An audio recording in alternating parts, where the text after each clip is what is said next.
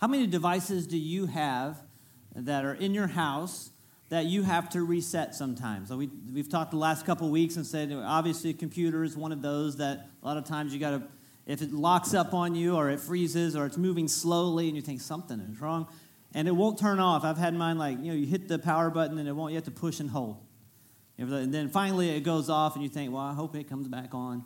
And, you have to reset it. You have other devices in your house, maybe like me, a DVR. I've had to reset it or even unplug it, plug it back in somehow to get it functioning properly. Something was wrong. Something was off. It was kind of slow, and it needed to get back to where its original design and work the way it was supposed to work. Well, we have quite a few things in our lives that need to be reset and kind of restarted from time to time. Well, I have another question.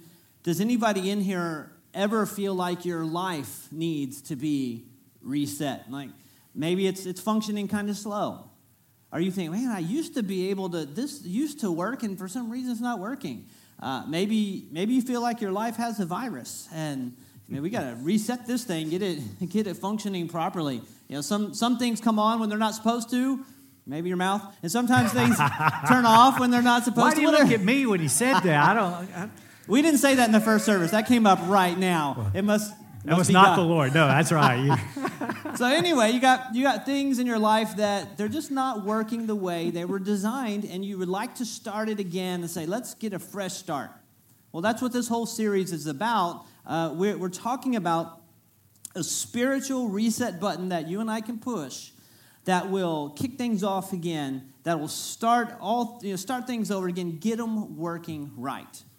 All right, so we find this spiritual reset button in the Bible in our theme scripture that we've been looking at each week. This scripture takes place in a conversation that Jesus had with a religious teacher of the day. And he came and said, what's the greatest commandment? And I picture the guy just kind of like, what is the most important thing? Because in their religion, they developed a system of literally hundreds of laws. They felt like they had to keep all of them. Some came from God, but they had added a bunch. And so it was just oppressive. It was a whole nation of oppressed, depressed people, because in their mind, they were all failing. And so this guy says to Jesus, basically, help me out. Help me out. What's the most important thing so I can at least focus on that and get that right? And Jesus was willing to help him. And so look at what Jesus said. This is in the Gospel of Mark. And what we've done is choose a fresh modern translation of this passage of Scripture and ask all of us to memorize it. So you may have known it in another translation, but this will help it become, I believe, more fresh to you as you try to memorize this. Just say it out loud a couple times a day, read it out loud, and you'll have it. Probably a bunch of you already do. So let's read this out loud together right now. Ready, go. You are to love God with every passion of your heart, with all the energy of your being, with every thought that is within you, and with all your strength. This is the great and supreme commandment. And the second is this: you must love your neighbor in the same way you love yourself. So it's about love. It's about love. This reset button is about love. The epicenter of our life that God created, the very center of it, should be loving God and loving people. So life's reset button is love. The number one most important thing that Jesus said is love. I want you to recognize for a second something that he didn't say. He didn't say, here's what the most important thing is in life, and that is that you get everything right, that you are perfect, that you are flawless and you never make a mistake. That is not the number one commandment from God. Thank goodness. He didn't say the number one thing is if you become a saint and you do a lot of great things, that is the number one commandment. That's not what it was. The reset button is love. The most important thing to Jesus that you and I do is love. In answering this question, Jesus actually gives 5 dynamics of love of this reset. 4 of them are about loving God, and one of them is about loving people. To love it is this, to give with no demand for a return. I'm going to love with no demand for something in return. I'll admit this, what I'm about to say was Ed's idea earlier this week. I didn't admit it the first service, so y'all are getting some truth here today. Yeah, you just feel bad for what you said earlier. I stole his line. Yeah, I totally stole his line. How many of you guys bought something? Maybe I shouldn't ask this, but I'm going to ask it. How many of you guys bought something for your wife or your girl for Valentine's Day? Wow. Sorry, girls. For those of you guys that did, or any of you gals bought something for your guys, I got a toolbox for Valentine's Day. But how many of you guys gave that heart that this is my love, will you be my Valentine rose, and you expected something in return? Or how many of you just gave it because I just love you and I'm going to give it to you? So really love is to love with no demand for a return. Love God and love people that way. Love is a verb. It's an action. It's something that we have to do. You have to put it into motion. You can't accidentally love someone. Man, I didn't know I loved that person. That was an accident. It doesn't work that way. You choose and you purposely love people and you purposely love God. It's an action with a desire to interact with someone in a give and receive relationship, even though you're not expecting them to give something back. Most likely they will. You're just on a roll. You want to take my section? Here we go. In message number one. In week one, we talked about the dynamic of heart love, loving God with our heart, and we talked about what that looked like. Last week, we talked about the dynamic of loving God with our will, the energy of our being. We have it in our translation today. Now, the next specific dynamic of loving God is this. Jesus said, you're to love God with every thought that is within you, every thought. So why is that important? Here's a verse from Ecclesiastes that helps us begin to understand why it's so important, what we think about. Wise thinking leads to right living. Stupid thinking leads to wrong living. Pretty direct. Doesn't need a lot of explanation, does it? But God's trying to tell us it's really simple. Right thinking, right living. Bad thinking, bad living. So thinking determines how we live. Thinking determines how we live. We have our emotions and our will. We've talked about those things, but the beginning is our thoughts. Our thoughts lead to emotions and decisions and what have you. Tell me or think about this statement. Every good, positive, beautiful development in your life has come as a result of some good thinking. Something good happened, and part of it was you were thinking right and heading the right way. Now, the opposite is true, too. Lots of bad stuff in our life is a result of bad thinking, just like this verse from Ecclesiastes says. Let's look at another verse. This is from the book of Romans. The Apostle Paul is speaking to the guys there in Rome, and he's encouraging them.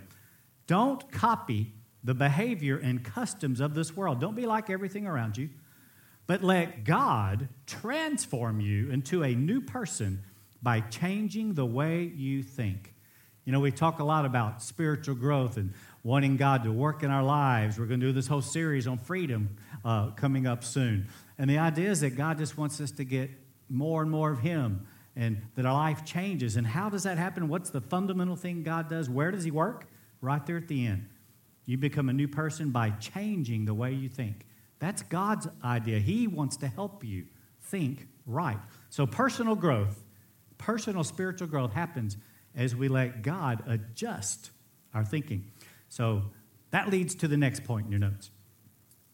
Our thinking affects our awareness of God's presence. The way we think affects how aware we are of, if God is there or not. Let me explain this, but let's first read Philippians chapter 4. Starting in verse 8. Finally, brothers, whatever is true, whatever is noble, whatever is right, whatever is pure, whatever is lovely, whatever is admirable, if anything is excellent or praiseworthy, think about such things. I bet you that nobody in here could come up with something wrong with thinking about that stuff. Oh, no, you shouldn't think about things that are true. Don't do that. No, I mean, all of those things are like, yeah, of course. That would be really helpful if I thought that way. Well, what if you made it a habit of focusing your thoughts and focusing on things that are true? Maybe instead of things that are, fake and like lies and made up stuff. Let's focus on things that are true. What if you focused on things that are noble instead of things that are trashy? Your life is going to follow your thought process. What if you thought about, you made it a habit of thinking of things that are right instead of things that are underhanded? What can I get away with? Well, what about thinking, you think about things that are pure instead of excuses for why you're not? Think about things that are lovely instead of things that are life-sucking and that will depress you. Think about things that are admirable instead of things that are shameful, or things that are excellent and praiseworthy instead of things that are half-hearted and lazy. If you adjust the way you think, what if one day for 24 hours, you held up your thoughts to these standards? What's going to happen?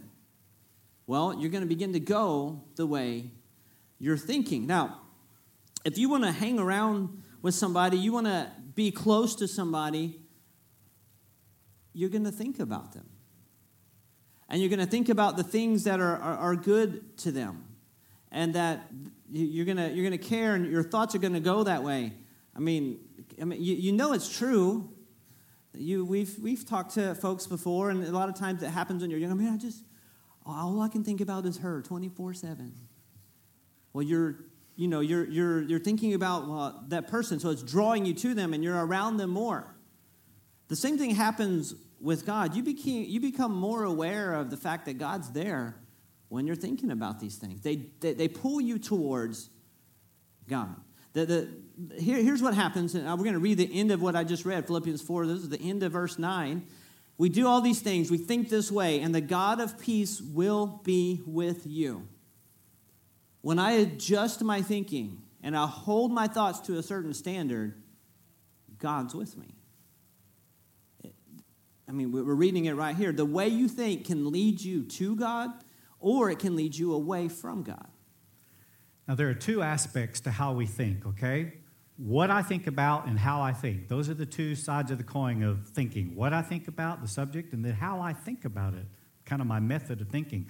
So the what focuses on information becoming knowledge. I mean, our culture is just inundated with information. Stuff's always coming at you. You don't even have to look. And so this information, we even have a term called data overload, where it is information overload. But then as we process information, it becomes knowledge and understanding. We even have a phrase for that that says knowledge is power. And I get that, but I want to ask a question. Is that really enough? Is knowledge by itself enough? Even Bible knowledge, as much as we say, read your Bible, let God speak to you in the Bible. But just knowing the Bible, is that enough? Well, I believe it's the other side of the coin of our thinking that makes the difference. The how focuses on applying knowledge correctly. Applying knowledge correctly, and the result is what the Bible terms as wisdom. Wisdom. Let me give you an example. Say you're a parent, and you have some pretty good knowledge about parenting. You know some principles. You've learned from God through the Word of God how to raise your children. And so you're like, okay, God, help us. And so you got little Johnny, and you're dealing with little Johnny, and man, it seems to work the way you're being a parent and guiding him, and he's responding well. And then you go, okay, here's little Susie grown up, and you try the same thing, and it doesn't work. You're like, wait a minute, what's the problem? This is the same principle I'm trying to apply to Susie, and it's not working.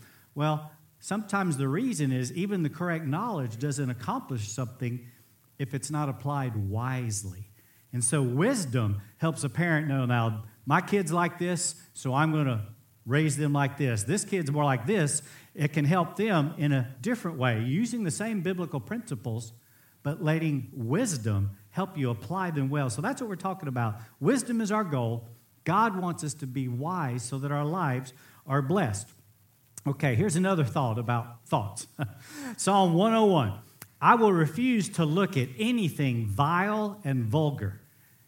In other words, the psalmist is saying, I'm not going to put any garbage into my life, into my mind, into my thoughts. I won't do it. And why is that important? Jesus talked about it. In the Gospel of Mark, look what Jesus said about garbage and thoughts. He says, all these evil things begin inside a person in the mind. Pause right there. Whoa. He's like, hey, bad stuff comes out because the thought was bad. All these evil things begin inside a person, in their thoughts, in their mind. And then look at this list. Evil thoughts, sexual immorality, stealing, murder, adultery, selfishness, doing bad things to other people, lying, doing sinful things, jealousy, saying bad things about people, pride, and foolish living. Jesus was saying to these guys, hey, your thinking matters. It matters a lot. So we really need to closely monitor our mental input, what we put into our minds. Guys, it matters a lot. There's a term you may have heard, garbage in, garbage out. You put garbage into your life, into your mind, you're going to produce garbage, and it's going to smell. What are some examples of some of the garbage that sometimes gets into our mind? Just the whole world of media, books, radio, TV, whatever. All of those things can be fine, but there's a lot of garbage out there too, isn't there? And if we let that fill us, it'll be garbage in, garbage out. Now, one of the most destructive types of garbage in the world is pornography. I mean, the statistics are terrible and how many relationships are being ruined by this stuff. And now recent research has shown more and more women are watching pornography, and it's damaging even more and more people. So pornography is garbage. You know that. So what does wisdom do? Wisdom says, I'm going to take whatever steps to shut porn out of my life. I'm going to get a filter on my computer or whatever I need to do. I'm going to take steps because I know this could kill me in a sense, so I'm going to wisely take action. So that's an example of how we turn knowledge into wisdom, and we benefit greatly from it. You turn your knowledge like that by taking precautions about what comes into your mind and into your thoughts.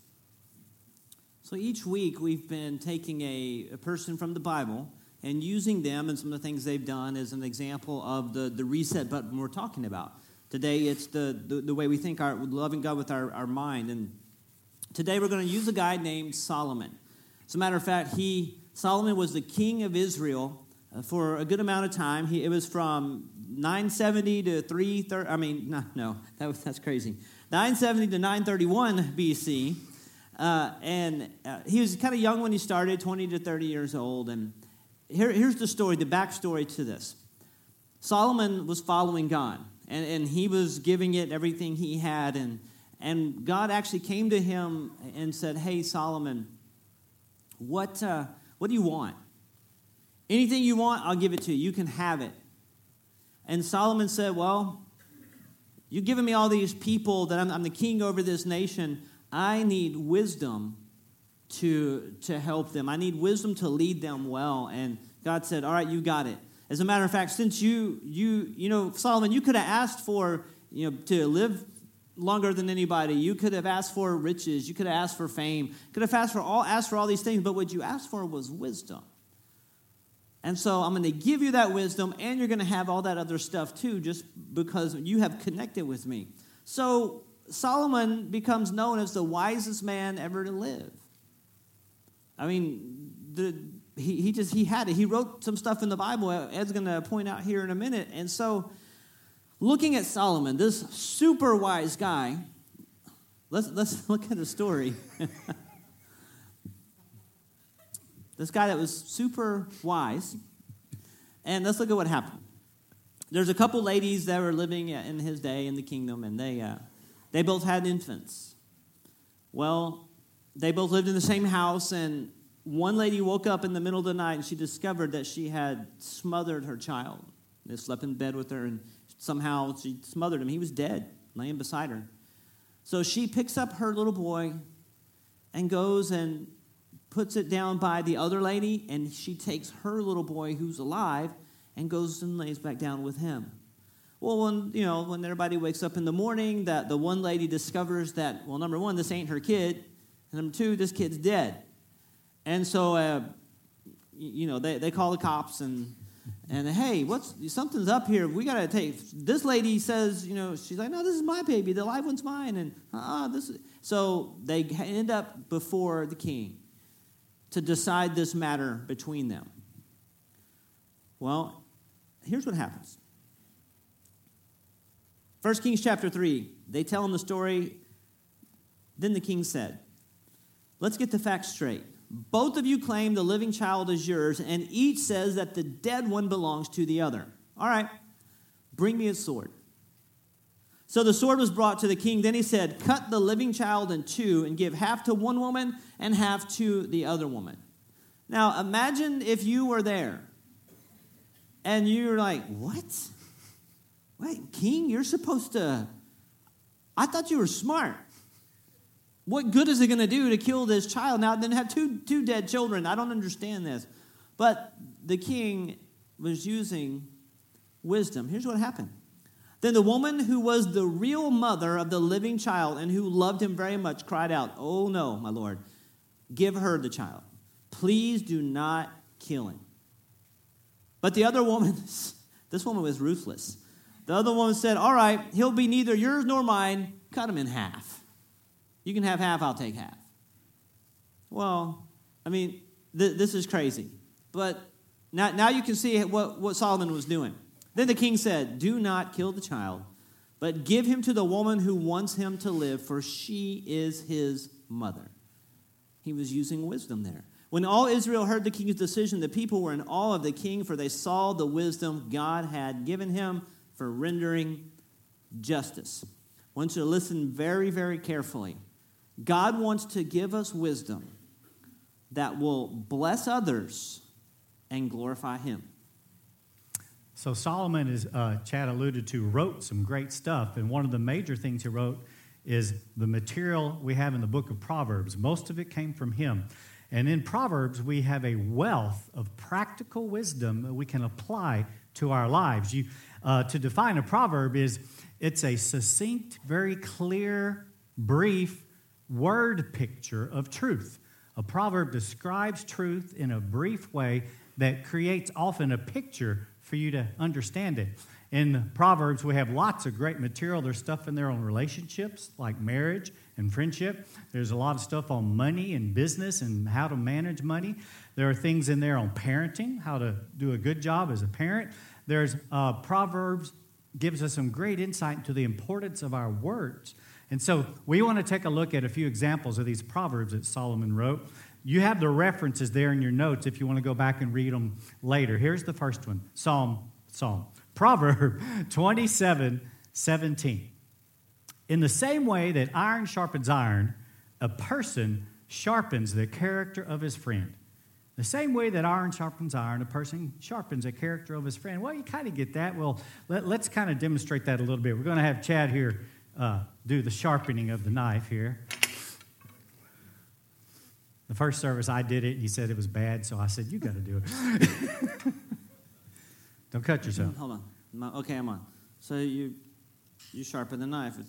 This knife's a little too big for this stone, but... Yeah, okay, you did do it better than me. Enough. All right, so if you sharpen a knife on a whetstone like that, the knife does get sharper, but the whetstone doesn't change. The friction helps the knife, but it actually destroys it a little bit. Microscopically, it's chipping off pieces of the knife to sharpen it. But that's not the picture Solomon has. It's more the Ginsu knife commercial, right? Where he's saying, like, two pieces of iron. See, I can do this, all right. Like this sharpens, so a man sharpens his brother. Here's the deal. Chefs do this because it keeps their knife sharp, not by destroying any of it like the whetstone, but there's a microscopic edge, of course, and as it's used, the very tiny edge on any knife gets bent just a little bit, one side or the other, and that dulls it. So when you do that, you help straighten out the bends. And so now let's apply this to what he's saying. A person sharpens the character of his friend. A true friend will lovingly challenge his friend to be better. A true friend loves you enough, cares enough about you to tell you the truth. A true friend will say, hey, this may make you mad. There's that bit of friction, right? This might make you mad, but bro, when you do that, it's just, man, it's bad. It hurts you, it hurts others, it makes you look bad. Man, consider this area in your life. And it's taking a chance, isn't it? The friend could react.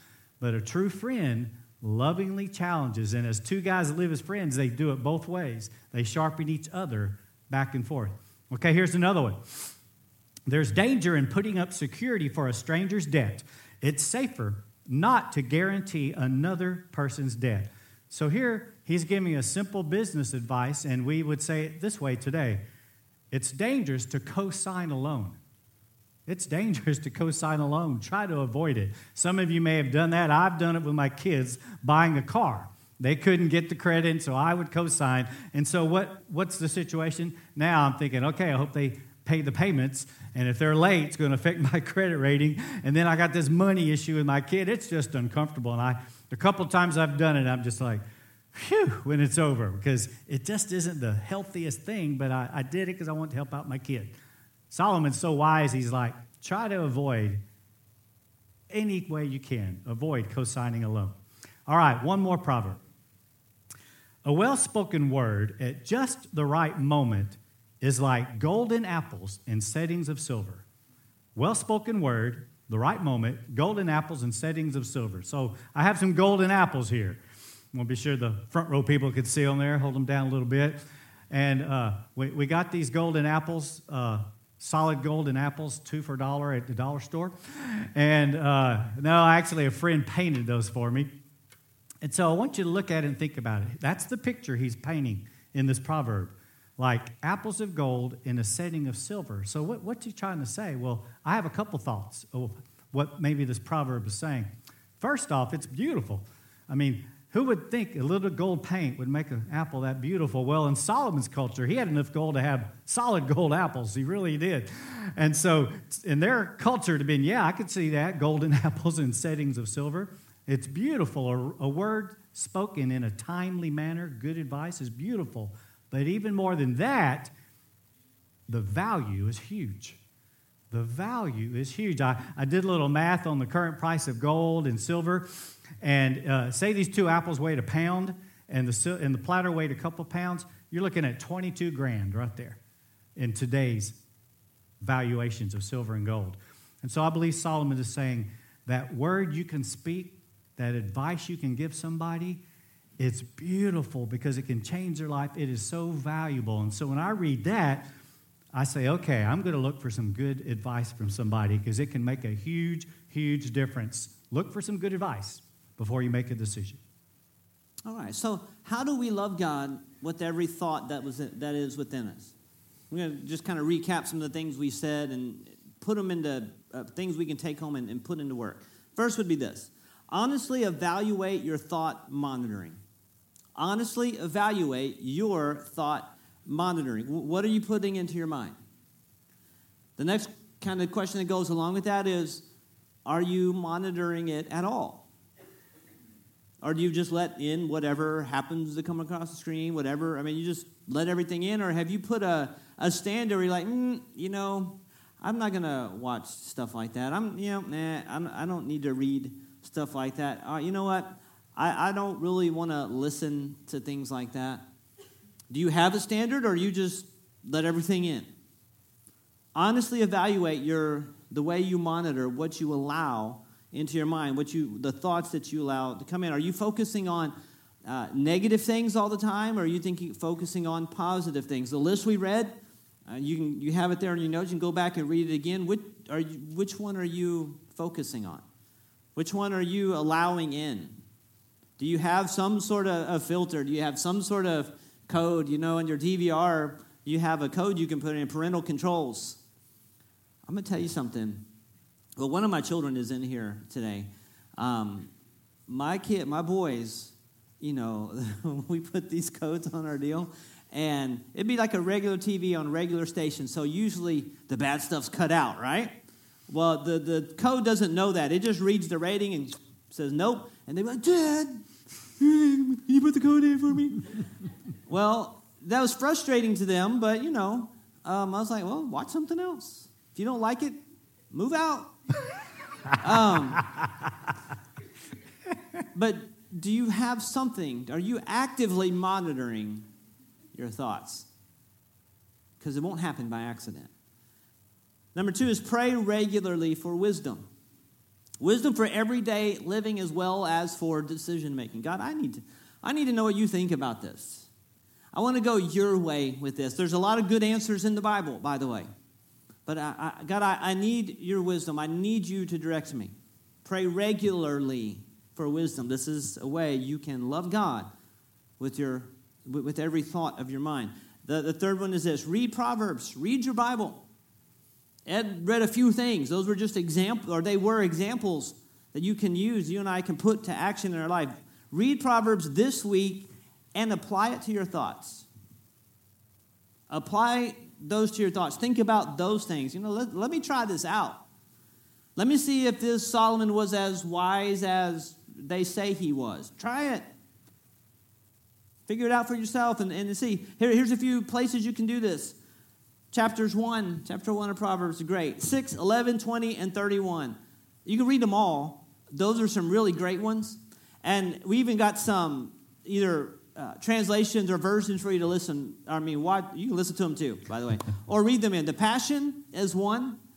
It says it maybe in a different way than you've thought or heard before. The Voice is another, and the New Living Translation. These put these Proverbs in just a great way and make you really think. And it helps get your thoughts going the right way. Living by the wisdom of the Proverbs can literally change your life. And the reason is because they came from God. If we love God with all of our minds, with our thoughts, then we, me and you, our families, maybe our neighbors, our co-workers, the people around us and the people we come in contact with, all of these people, their lives are going to be blessed when you and I begin to love God with every thought of our mind. It changes you because everything you do and everything you are starts with a thought. We are so glad you came today. Your thoughts matter. Your thoughts matter. My thoughts matter. And this is one of the buttons that you can push.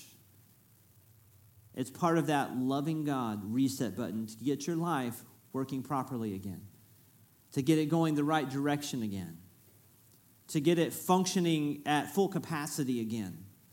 When you love, God will take care of all the stuff under it, and it gets you directed and going the right way. Y'all stand up with us this morning. We want to remind you before we pray, there's two things. One is that there will be people up here ready to pray for you personally, like one-on-one, or if you have a thing that we didn't talk about today, somebody will take the time to pray for you. They love you, they care about you, and they will take the time to pray for you. The second thing is remember to give on your way out. Use the app or go online. And you guys bow your heads, close your eyes, or you don't have to. It's really not in the Bible to close your eyes if you have. It's just helpful. It's helpful, but you can stare at me or bow your head. What does that matter? Lord, we thank you for today. We thank you for every person in here. God, we want our thoughts to connect with you. We want to love you with every thought of our mind. We want our lives working the way you planned for it to work. We want things functioning the way you planned. And God, we want to focus on your number one command, the number one thing that you want for us, the number one thing you want from us. We want to love. We want to love you. So, God, we pray that you direct us and give us your wisdom this week. Show us areas in our lives that we need to adjust our focus or adjust our thinking, or we ask that you help us to adjust the things that we haven't been able to ourselves. Pray that you would bless and keep every person in here. Bring us back next week ready to hear what you would say to us. In Jesus' name we pray. Amen.